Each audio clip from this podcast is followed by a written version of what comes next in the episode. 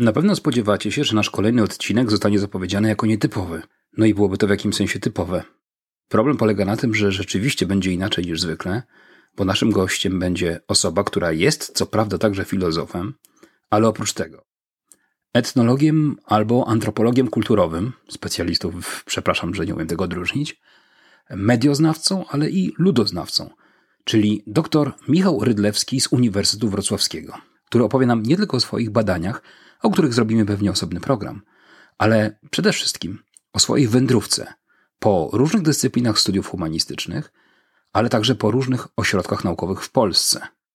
Jego podróż była na tyle długa i ciekawa, że zgodził się, żeby określić go mianem nomady humanistycznego. Jakie przygody go po drodze spotkały, jakie wyzwania intelektualne musiał podjąć, z jakimi przeszkodami się musiał zmagać, wszystko to opowie nam w najbliższym odcinku Pogawędnika Filozoficznego. A na razie tylko mała próbka. Bardzo mi się podoba to określenie. Bałem się, że użyjesz, Marcinie, określenia człowiek hybryda albo coś w tym posthumanistycznym y, nurcie, ale tak, wolę to określenie nomady, bo ono jest i takie bardziej antropologiczne i, i chyba faktycznie oddaje taką moją trochę wędrówkę przez ten kraj w poszukiwaniu różnych ciekawych miejsc, różnych osób.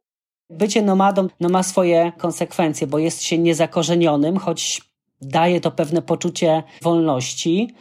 Na pewnych etapach poszukiwania swojego miejsca, bo przychodzi taki moment, kiedy chciałoby się przestać być nomadą, dlatego że to w pewnym momencie życia, chociażby ze względów e, takich ekonomicznych, chęci założenia rodziny, mieszkania i innych takich rzeczy, staje się kłopotliwe ale na pewno y, ten heroiczny okres y, mitycznej wędrówki bohatera, jakby to pewnie określił taki antropolog Rodin, jest fajną rzeczą, dlatego że spotykanie różnych ludzi z różnych miejsc, z różnych środowisk, paradygmatów, które często wzajemnie się wykluczają, wręcz pałają taką dużą niechęcią do siebie, ono w gruncie rzeczy uważam jest twórcze.